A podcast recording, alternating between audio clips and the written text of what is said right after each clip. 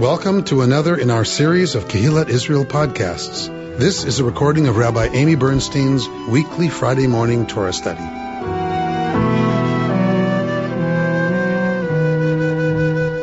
We uh, are in Parshat Naso this week. We are uh, in the second triennial um, portion of Naso. Um, and we so we we've been using this word, this word for counting, um, which actually means to lift up. Su'u et rosh kol b'nai Israel, lift up the head of every person of Israel. This week we are told naso to um, lift them up by counting the clans of the Levites who will be doing porterage um, of the Mishkan. So they will actually be carrying the Mishkan, the tabernacle. Um, and so uh, it's about so the work so they are lifted up by being counted and appointed to this role and they are also then going to be actually lifting up right? They're going to be actually lifting and putting on their shoulders um, all of the stuff that makes up the mishkan um, and the, the tabernacle. So it's a um, it's a parsha about lifting up and we're going to look at a particular use of that word this morning. Um, we'll go to the text, um, and I'm going to race through uh, the beginning of the parsha, and you'll see why. um, here's where our triennial reading starts, um, and it is with Isha Sota. So this is the Sota. This is the the woman who was accused of adultery, the woman who is accused of having uh, broken faith with him, as the as it's translated.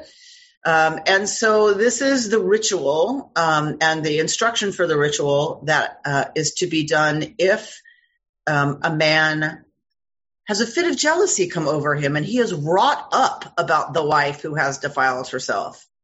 Um, so this really is about the male here. This is and and I'm I'm going to race through it because I don't really want to. I don't have the koyach to spend a lot of time on it today. But um, but but essentially, this is a ritual that was to deal with the man and his experience of kinah, of the right to anger and jealousy because he is in a monogamous relationship, meaning she's has to be monogamous. He can have another wife. She she has to be monogamous. Um, and anyone who's in a monogamous relationship has the right to kin'ah. This is what God feels when Israel worships other gods or is idolatrous in any way. God experiences kin'ah. And that's why, you know, it's, I am a jealous God. But that is, that is an English rendering that doesn't really get at the meaning of kin'ah. We, one is entitled to kin'ah when one is in an exclusive relationship and the other partner steps out. You are entitled to their exclusive loyalty and they break that loyalty. You are entitled to kin'ah. So that's what's going on here. The, the husband is experiencing kin'ah about regarding his wife and her behavior. In many cultures, that was enough for him to kill her. That was enough. If he was convinced she had stepped out of the exclusivity of the relationship, he could kill her.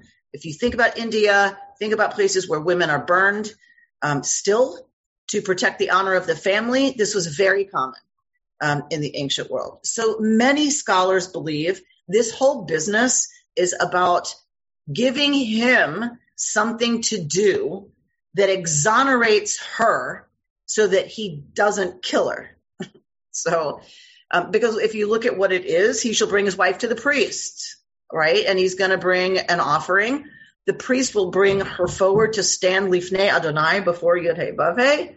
He's going to take um, uh, sacral water in an earthen vessel and take some of the dirt from the floor of the tabernacle and put it in the water. Um, he bears her head. Remember, married women would have had their heads covered.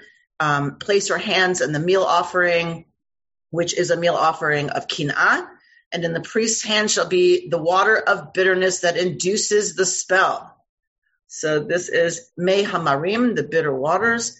The priest will say to her, if no man has lain with you, if you've not gone astray in defilement while married to your husband, be immune to harm from this water of bitterness that induces the spell. But if you have gone astray while married to your husband and have defiled yourself, if a man other than your husband has had carnal relations with you, then May God make you a curse and an imprecation among your people, and Yud will cause your thigh to sag and your belly to distend. May this water that induces the spell enter your body, causing the belly to distend and the thigh to sag. And the woman answers, Amen, Amen. So the woman agrees to um, the fact that that they have activated the water. Um, all right. So, so, in other words, she's all she's doing is drinking water with tabernacle dirt in it. That's what's happening here you have to believe that it's efficacious to believe this is a way to deal with something like this. But clearly, what this does is provides a way for, for the priest to essentially say to the husband, Do you not believe in Yod and Yod power? Do you not believe in right the power of the priesthood to invoke God's blessing or curse? Right? So the man would then have to say, Well, I don't believe it, so I'm going to take her home and do what I want. So this really is a way to challenge the man to accept the authority of God and the priests. She's drinking tabernacle dirt floor water. We can assume nothing happened to any woman ever from drinking tabernacle dirt water.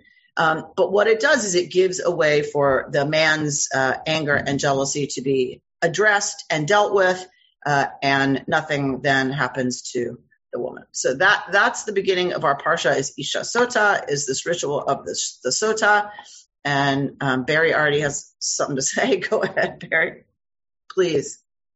Uh, I, I, wanted to say that uh, the Bedouins this day, some of the Bedouins, uh, have this ritual of uh, women who are accused of adultery licking a knife that is, that's been put in, in fire. And if and, and then the tongue is the tongue is burned, and the sheik who examines the tongue and, and tells if, if, if it's true or not. So yeah. So some he's saying some of the Bedouin today. So Bed, Bedouin are from the same area that we're from. Many of that we look to many of their customs, you know, and ways of living because that's the way our semi-nomadic, you know, pastoralist ancestors would have lived. So he's lifting up a, a parallel in Bedouin culture, um, where if a woman is accused of adultery, a knife is placed in uh, fire and then it's placed on what her tongue, Barry?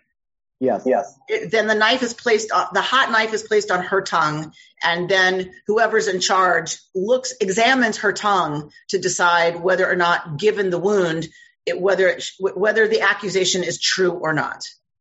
Now, the, now, interesting, the interesting, interesting fact is that that custom died out until the peace treaty with Egypt. And, and now Bedouins can travel to the Sinai Desert to actually have that ritual. Otherwise, it's forbidden by law. Harm Harming people. Right. So, um, so because Israel, of course, doesn't want doesn't want that going on, right? So it's it's illegal. Uh, but so now um, Barry's saying now that they can travel freely to Egypt and be in the Sinai Desert, they can they can do other things that they're not allowed to do in Israel. This being one of them. So so preserved in Bedouin culture is what do you do when a man is convinced or is just so worked up about it? What what do you do? Um, and so there there are rituals in many cultures that deal with this. This is this is the ours. This is the remnant from uh, from Torah um, but really designed, m- most scholars believe, to exonerate the woman. Because unlike the tongue and hot knife, in this case, the woman is not harmed um, in any way, which is which to me feels a little different, right? Like if a man accuses you and you haven't done anything and you still have to burn your tongue, like it's like what? But with this, she's drinking water that's got some sand in it. it's like right? She's not hurt by the by the ritual, which is a little bit different to me. All right. Um, so so that's the first part. The next part we have is the Nazir. Uh, we have um, the Nazir who takes a vow, who makes a vow um, to become super set aside for God, so super holy. Um, and uh, it is it is a vow that must be fulfilled, like all nidarim, like all vows. Um, but when the Nazir takes this vow, it is for a certain period of time, and they don't drink any alcohol, no wine or any kind of you know alcohol. Um, they and they give their hair, uh, they grow their hair, um, and for the whole time that they are consecrated right? Um, and so that's one of the ways, you know, maybe possibly to, in the ancient world to identify somebody who was um, a Nazir. He is not allowed to come into contact uh, with any kind of corpse impurity. So we know corpses communicate the highest level of tum'ah, of impurity. He's not allowed to um, to become impure, even if a member of his family dies, an immediate family. Uh, and usually, of course, the, the responsibility to bury those people falls on the immediate family. He he would be implicated in the mitzvah, the commandment to bury, but he's not allowed to if he's made this vow of being a nazir.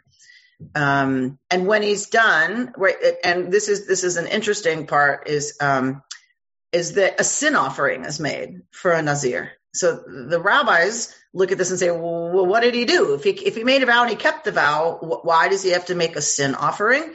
Um, and, um, and one of the answers is because the is because the tradition was very, very hesitant and very conflicted about this practice of taking on the vows of becoming a nazir. Um, the most famous nazir, who's who's going to win the prize? Who's the famous nazir that you know?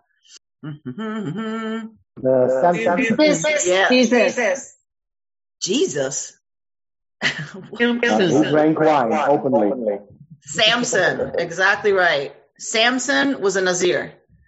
Um, and hence, you know, we, we, we talk about his hair, right? That, that, it wasn't just hair, people. Like that, this was his, the sign that he was a Nazir.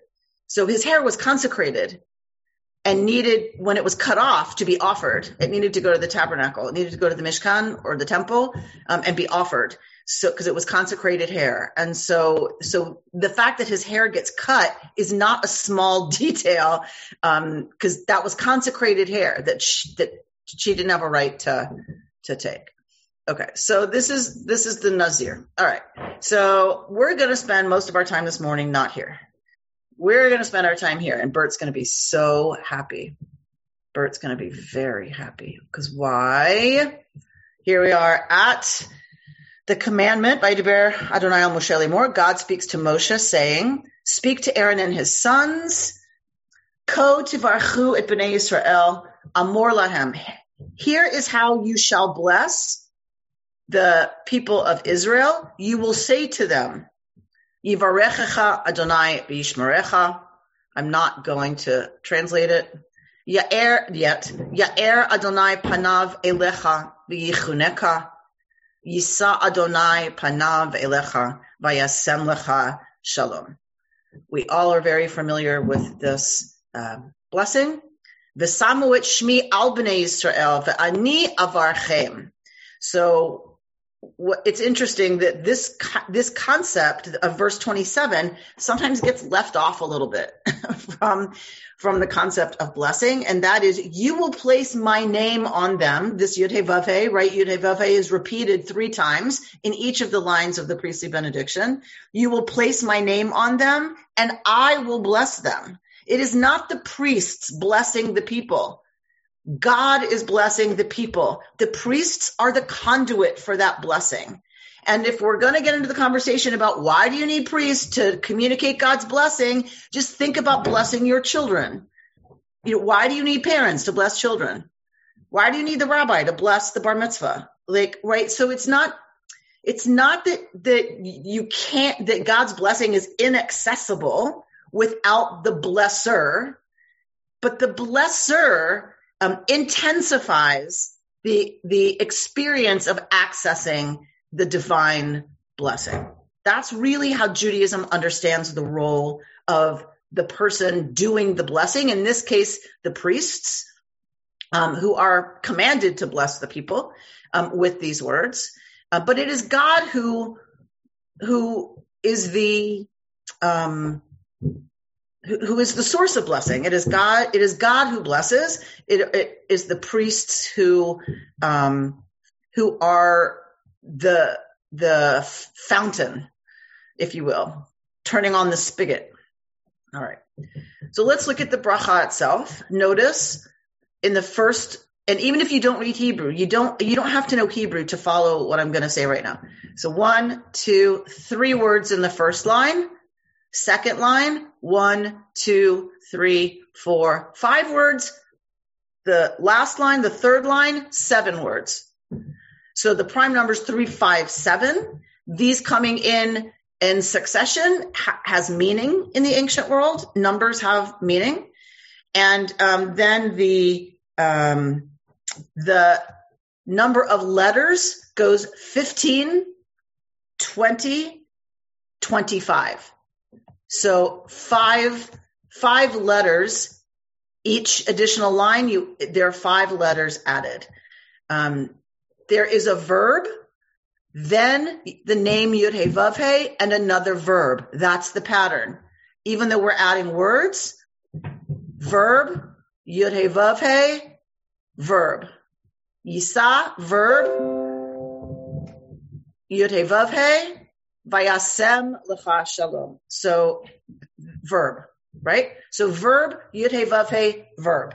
That is the pattern um, of the priestly blessing. So, what are these verbs? All right. Well, again, even if you don't know Hebrew, whatever you see bet, resh, chaf, we are dealing with the idea of blessing. Bet, resh, chaf. Um, you know it from Baruchu, from Baruch, right? Ata Adonai, the beginning of our blessing formula, um, uh, comes from Berech, ni. So originally right? Your knee. So why why the knee? What does that have to do with blessing? Well, if you think about you know the posture, particularly in the ancient world of going to the knees, putting the forehead to the ground, that was how one showed deference. That is how one demonstrated respect and the acknowledging of to whomever you're bowing that their status is higher than yours. So this becomes then the concept of um, of blessing. So berech, so bet, resh, chaf, those consonants together always are going to mean something about blessing. So this is the future tense. And, but we usually in English put the word may in there because it's, it's a request. Um, it's because that's what blessing is. You're asking for God's blessing.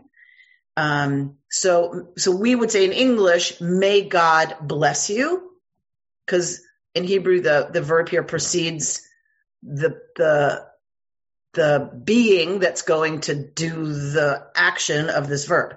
So may Yud He Vav He bless you, v'yishmerecha. So we know Shamor v'zachor, Shin Mem Resh, um, Lishmor, always about guarding, keeping. Um, and so we, we, how does God, God guard you and keep you? In English, it's often translated keep you safe, protect you. Um, that's the sense of shamor in one sense is you know you have guards. And what do guards do? They keep you safe.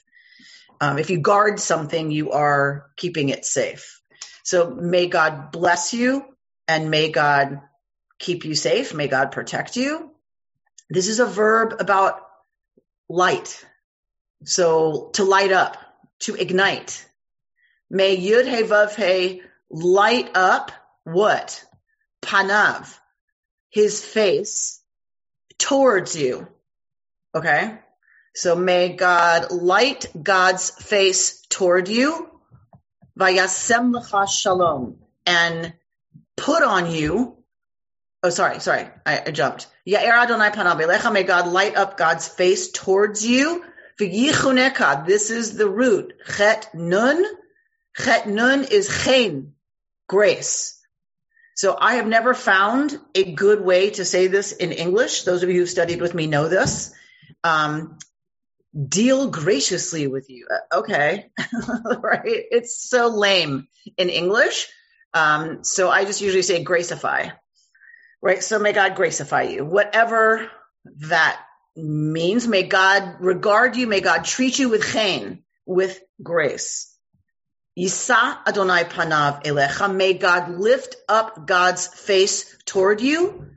Vayasem Lecha Shalom.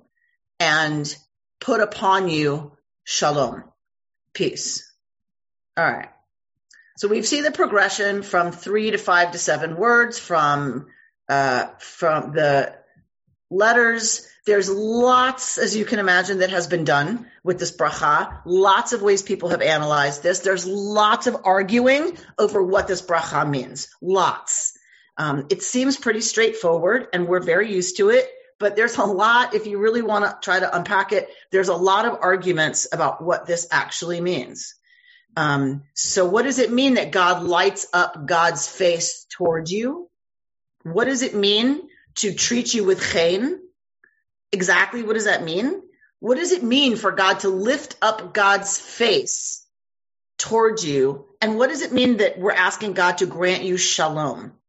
That that doesn't seem to flow with the rest of these, you know, the rest of the intent here is that you'll know peace, meaning not war, right? There was not so much a concept of shalom, you know, meaning that you're going to like find serenity, like, right? So, you know, so what, what does that mean? That you'll be well, right? When you're asking after someone's shalom, you're asking after how are they essentially. So there's lots of conversation, lots of discussion, lots of ways to understand this. Um, I'm not going to pretend um, that I know the, the most accurate translation.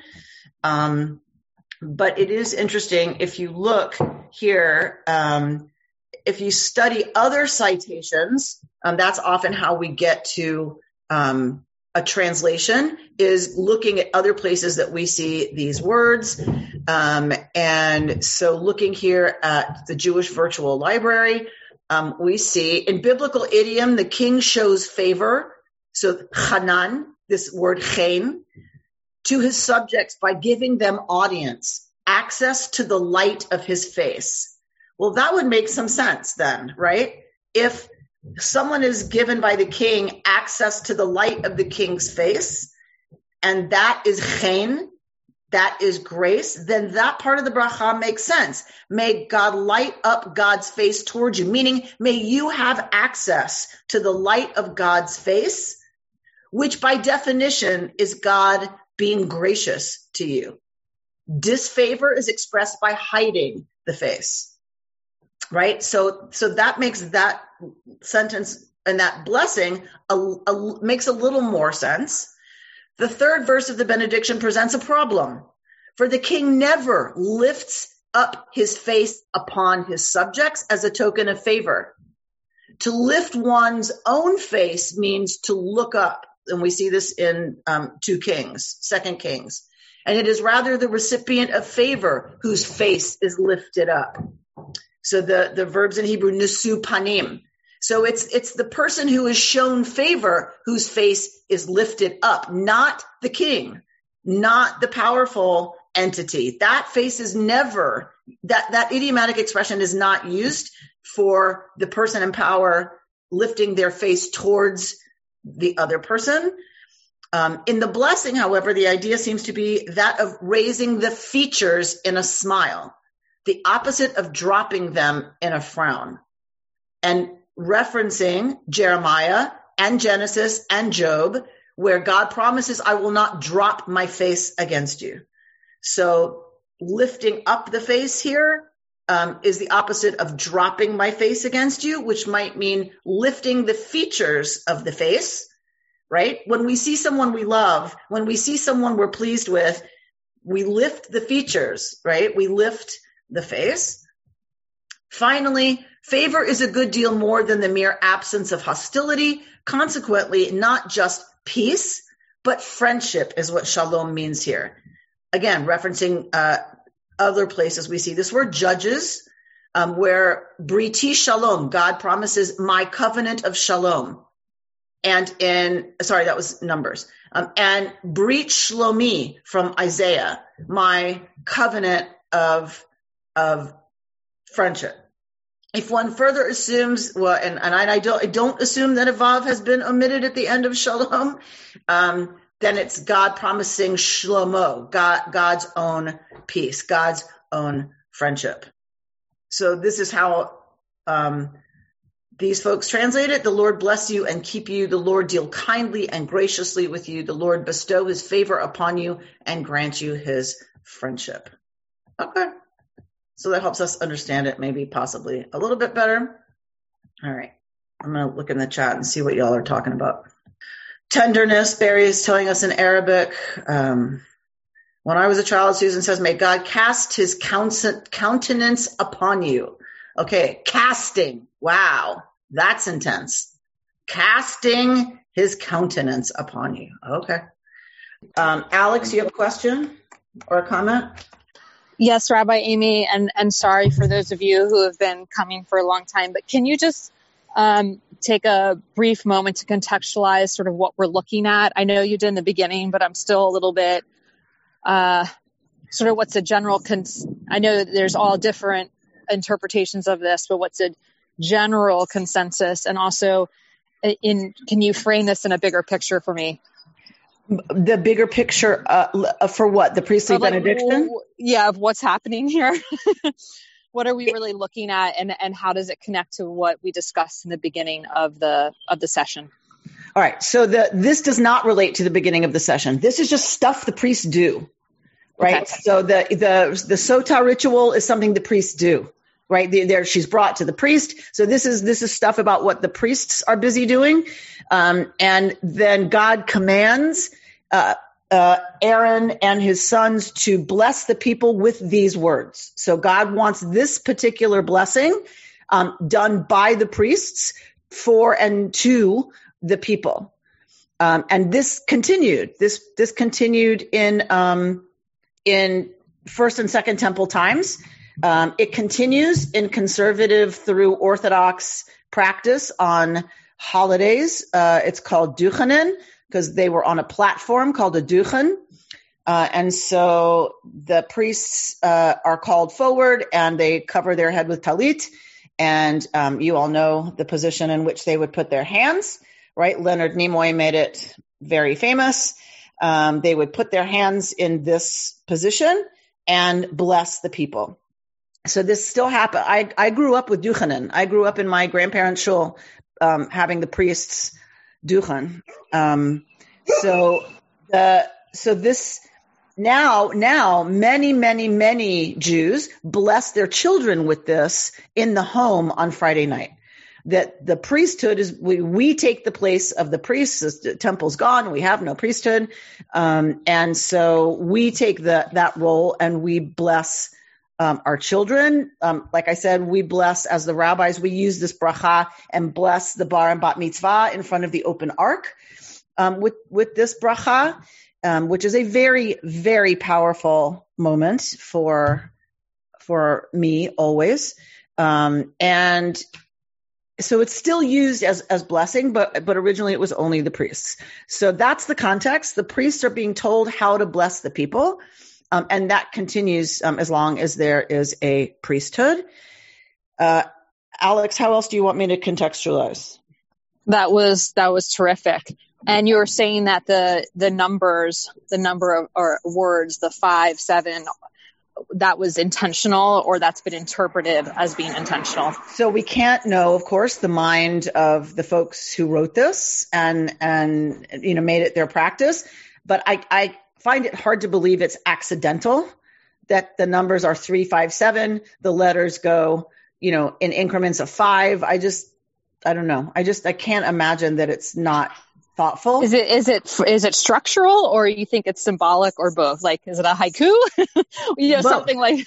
Okay. Yes, both. Right. So that there's some meaning. Why a high? Why does a haiku have that many syllables? Why? Like well i don't know.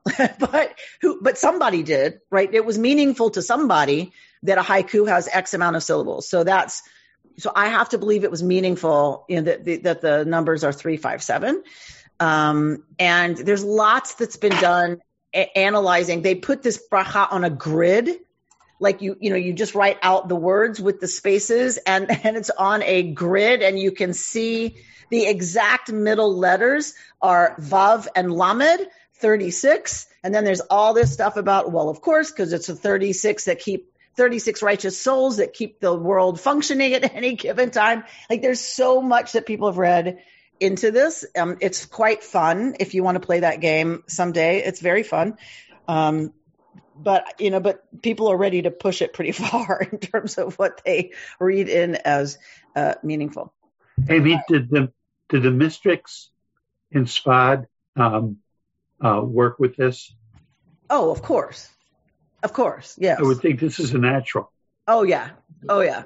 Yeah, they have a lot. They do gematria. If you add up the letters, it, it, it equates to this, and that's the same gematria as another word. So that must be meaningful, of course. And so, yeah, they do lots. They they have a good time with us. Absolutely. Amy, one of my favorite interpretations of the first part of this, may the Lord bless you and keep or protect you. Uh, and I don't, I, I forget who said it, but it wasn't me is may may you be blessed with material things in your life and protected from the problems that come from having material things in your life. It's Sforno. Is that Sforno? It's yeah. Sforno, the medieval commentator, um, teaches that every blessing comes with uh, an exact parallel challenge or danger. And the danger of material wealth and blessing is that we will um, we so we should be blessed with material wealth that in the bible blessing always means uh, material wealth because in the ancient world it, you, were lucky to survive right? So if your crops did well and you had that you you would live. So like it was actually about having enough to live. And if you have that blessing and if you get enough of that material blessing um, then the you should be protected also from the danger that comes with that right the turning away from the divine, which is why we get all this language then of, you know, God's face. So that you should you should not lose access to your awareness of the divine presence. Some want to say um, the first bracha is physical; it's about material wealth, like I just said. Um, the second one is about um, is a spiritual blessing, about achievement, and that the third is really feeling, in fact, the presence, the essence um, of God. If you like that one, terrific, right? So it's, um, but it is, uh, but it is Sforno who says that you know that we are a both and tradition, and that that each each of these brachot contain both the blessing and um, and a way to protect us from what happens when we take those blessings for essentially for granted. Um, all right. So the the other thing that people really like to point to is this, right? So the the way that the priests bless. So if you go to a Jewish cemetery, you'll see this on headstones, um, which means that the person buried there traces their lineage back to co- to being a kohen, to being a priest. Um, and uh, so not just everybody can just decide they want to put this on there unless you're like, you know, trying to fool somebody that you come from Kohanim. Um, again, for those of us who are progressive Jews, I don't care who's a Kohen. I don't care who's a Levi. It doesn't matter. We don't have a priesthood. It died 2,000 years ago. Get over it. All right. Sarah, do you have something? Yes. I want to comment on the three, five, seven lines. Please. They're very, that rhythm is very poetic and it builds strength and it has it gives you something that is strengthening i think okay the poet has spoken um, and so, like we always want to take Sarah pretty seriously when she's going to analyze uh, liturgy and poetry for us. So thank you for that, Sarah. That is a very powerful structure. She's saying that progression three five seven is is a pretty powerful one. I, I have to believe it was for them, right? It is. Um, say, say it again, Sarah. It's not only powerful for them, but the rhythm of it is for us. I would I would agree. I, I think that's true. I mean, because I feel it. You know, when I yeah. recite this bracha, we also recite this bracha over a convert um, in our in my study when we finish the Beit Din um, for someone who's converting to Judaism. Um, we we make this bracha then as well. Um, so you know, the moments that we do it are also really powerful, right? So Sarah, I think I think you're right. There's something the power of the moment, the power of the ritual, the power of the pattern, the power of the words hundred and and for me the power of how old this is, the power of we've been blessing with these words for so long, right? Um, so, so back to this, back to the the hands. There's a beautiful interpretation of this that I love um, that quotes the Song of Songs. And in the Song of Songs, which you know is erotic love poetry, like super erotic, like go back and read it. it is super erotic. Um, and of course, it makes it into the canon of our sacred texts because the rabbis who wanted it said, this is a metaphor. This is poetry that's a metaphor for the relationship between God and Israel. Not. so, but they interpret it that way. It makes it into the canon, uh, and we have the Song of Songs. So there is this image in the Song of Songs of the lover being behind the lattice work, the lover being behind the the lattice that covers the window or the private courtyard, right? Because you weren't allowed to have that kind of contact with your beloved, right? Unless you're married.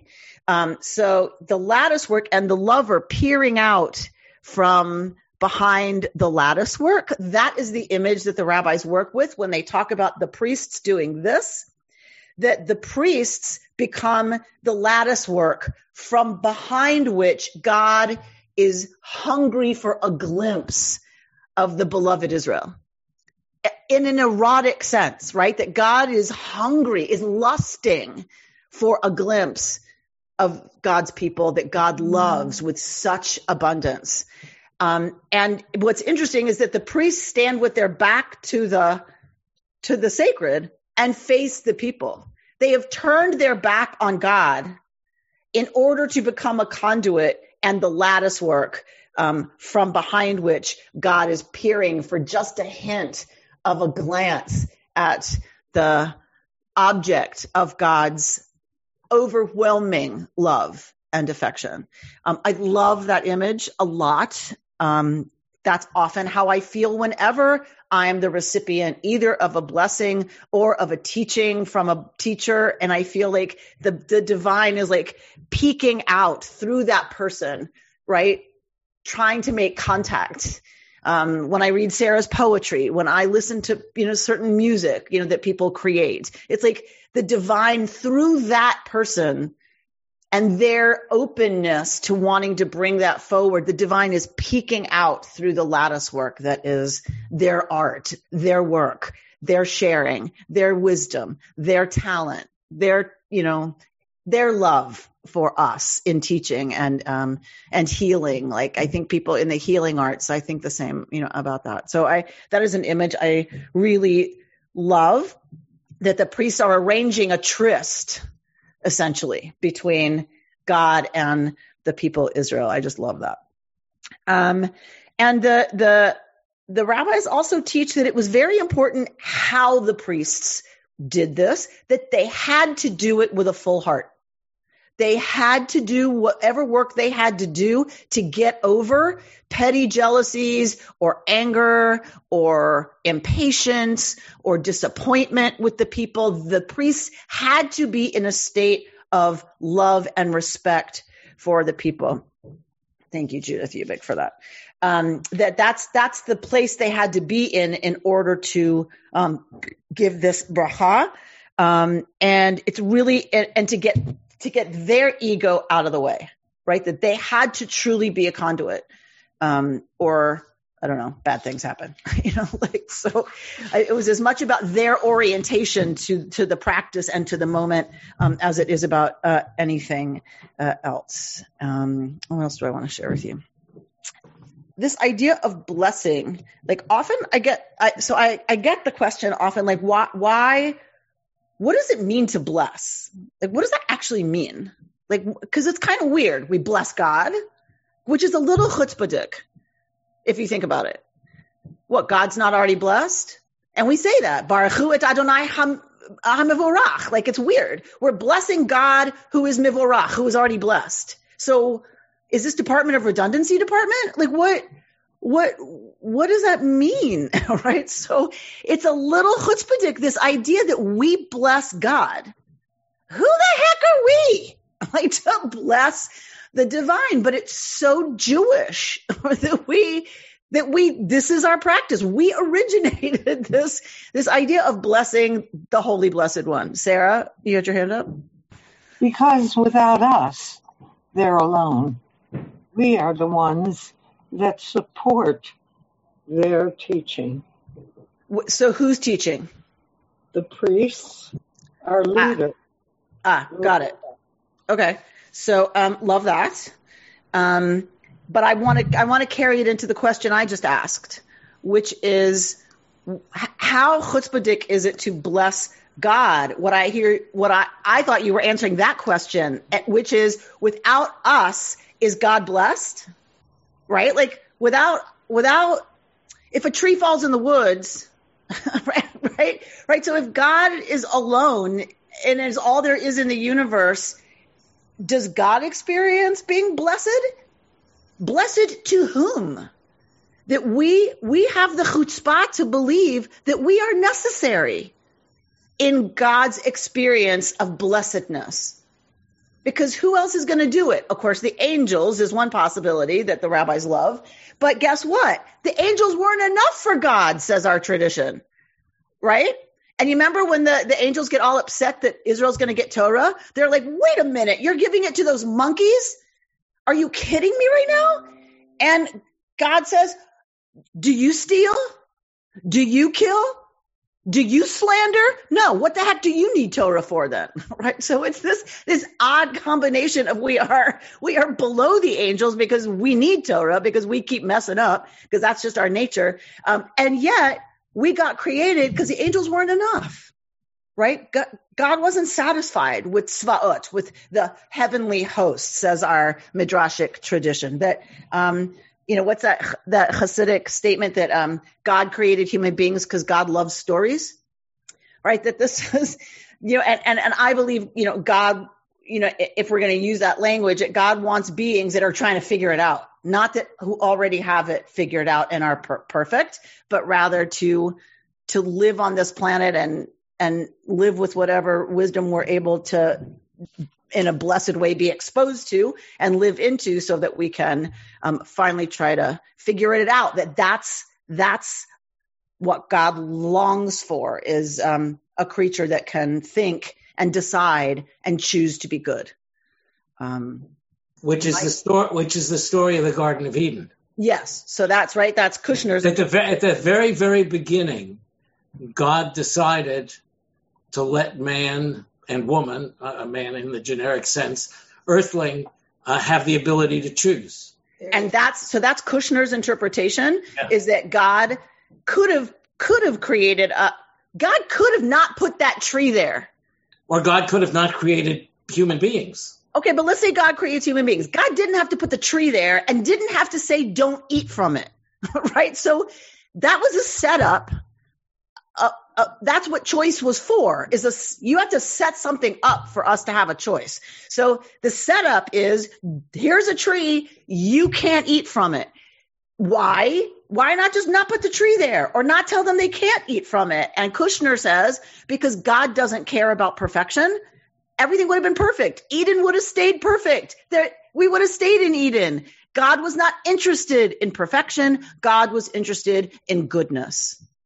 And goodness can only happen if you have a choice to do not good, right? Or to do something else, to do something different. And that that's the point that God was not interested in perfection. And like I said, that you could use the midrash that the, the, God already had the angels. Um, God doesn't want angels only. God wants human beings who have the capacity to choose. God needs us, is what you're saying. Uh oh. Uh oh. Or at least I've heard that interpretation. Uh oh. okay, we might have to talk about that. Judith? you talked to the group of us who are living alone a couple of weeks ago in a way that just changed my whole thinking about God. You said God is a verb, not a noun. And we should be interested in Godding, not in worshiping God. And I'm wondering if the, the response to this is that we don't need to bless God, but we're doing our part in Godding by responding to that. In other words, we're blessing also So when we bless, we are Godding. We are Godding. And I and I think that that remains a really powerful practice for us because I think on some level we get that. Like we really get it that we're Godding when we do that. You know, when you look at a child and bless them, that is Godding, like for sure. Um, that was a very powerful concept of not a God, but an act. Right. So you can look at David Cooper's God is a verb. Um, yes. And, and, that, you know, that's a book on that, on that theology. Um, that God is not a noun, God is not a being, um, which is, of course, is Reconstructionist. You know, we, the Reconstructionist teaching is that God is not a being.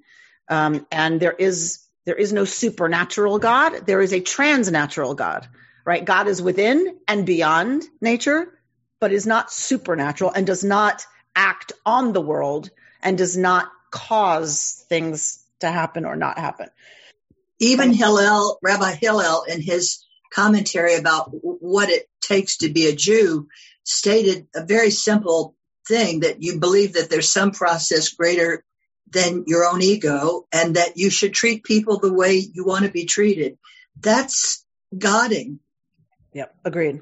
So to Bert's question, does God need us? Right. This is so. does, does God need to be blessed? Don't know, but can tell you that our tradition seems to be chutzpahdik enough to think that might be true. Right. That hey, God needs our attention and involvement and relationship. Right. And so even if I treat it as a verb, um, right, that there is no Godding without us to do it. Right. Godding doesn't exist if we're not here to do it. Um, and and that that the universe was incomplete without human beings who could choose and to be yes um, susan to be in partnership to be in covenant that this is that that's divinity unfolded into beings if you will who could respond that we're the first opportunity that we know of in the universe to respond to the universe and that's what was missing until human beings is the ability to respond is relationship Barry? Um, I think it points to this natural law or, or human society type law. And if you want thing, good things to come to you, if you want your children to behave well, if you want you know your friends to respect you, then uh, what you have to do is bless them, is, is be respectful to them, to say good things about them to, to shine a light, as, as the blessing says, upon their good qualities. And, and as a result, you'll get good things in return without demanding it. So, and whenever there is, um, whenever we ask for a blessing uh, from God, we bless God first to spark that chain of, uh, of, of of goodness. So what I what, what I really like about what you just said is that our blessing, our our children's or whoever's being blessed, that experience of being blessed, of being blessed, changes us, makes us better, right? It, like the experience of being faith. loved makes us better, right? It, gives one faith that they could do better. One could do better then, then it shines a light upon one's goodness. Right. So that that teaching only... about catch your kids being good. Yeah, catch your kids being good. Catch, catch your, your kids being, being good, and and spouse being and good. call it out all the time. Right. I'm so proud of you. Like um, I'm, you know, yeah, wonderful. God doesn't need our godding, says Mehmet, but the world does in order to make it a better place for both nature and people. Amen. Amen. Amen. Beautifully said. Alex? could it be interpreted not so much as a blessing to others, but a covenant and a partnership to oneself, with the assumption that, that we all have a piece of the divine within us, then this ritual of and that reminder of that covenant and partnership so, to not not only be blessing God, but ultimately ourselves. It's a part. I mean, could it be interpreted as a partnership within ourselves? Lovely. So that um, you know, really in blessing, we're accessing the divine within and channeling that outward. Right? Isn't that what we do when we really experience blessing, right? We're accessing the, the own, our own spark of the divine and right, casting it, if you, to use Susan's language from the fifties, um, right? Um, we're casting it outward, um, which is, it's a beautiful, beautiful thought. Um, David, if there were no God, wouldn't we need to invent God to help us move beyond ourselves to a better being? So, um, actually, since I'm a holy roller and a true believer, um, I would say we we don't need to create God because there there already is that in the universe that I would reference as God. Now, do are you saying do we need that and it would be really hard for us to live without that? Some people say no. Some people say yes. I'm one of the people who says yes, it would be really hard to live without some kind of concept of something bigger, you know, um, or even doing bigger if we want to go with a verb. Um, but lots of people take great pride in not pretending that there is a God and they choose to live a life, you know, rejecting in any sense the language that, that suggests something bigger that is not scientific right? And and I call that a belief, by the way. I think there's a lot of scientism in our in our world and in our culture um, that that's just as firm a belief as believing that there's something bigger, right? To believe there can't possibly be anything and it's all made up and it's all to, to comfort the masses. It's all morphine for the masses. You know, great, but that's a belief. Why is that belief different from mine you know, which says, um, you know, that there that there is a connection to something larger because I've experienced it. It's not about belief, right? For me, it's about experience. And having experienced access to that, having experienced it coming through, right, when I'm serving, then I I know that that's there because I've I've been in it. so anyway, um, Mark says the poet Auden suggests that it is the ability to bless. I just lost it. That is relevant. It reveals a desolation of the spirit to be unable to bless. To be able to bless God is to evince being blessed. Wow. Okay. Someday over lunch, you're going to have to unpack that for me, Mark Fish. Um, all right. Sarah? I think that the experience of becoming a parent when you give birth or you become a father that that is a moment of accessing the divine in yourself because you change. You have other concerns. You become more like god in some ways Lovely, Sarah. Lovely. I mean, I think this is true of teachers and students. I think it's true of people who have four legged children. I think, right, it's true of those of us who have anyone placed in our care, right, to, to an extraordinary degree, the, the sense of that responsibility, um, loving responsibility, usually, um, that comes with that is very much godlike, um, 100%. That we, and that, and that, you know, as we as we grow, we hopefully are able to access feeling that same sense of care, right? Being cared for by in the universe, right? Um, that that that it yes. So the, we become like God in in feeling that for another creature, but I think also um, that we we learn to to experience, you know, feeling that from the parent God, that I don't believe in. Um, that you know that, that that we are loved by the universe, that we are held and loved uh, the way a parent was, is supposed to love us. Not all of our parents did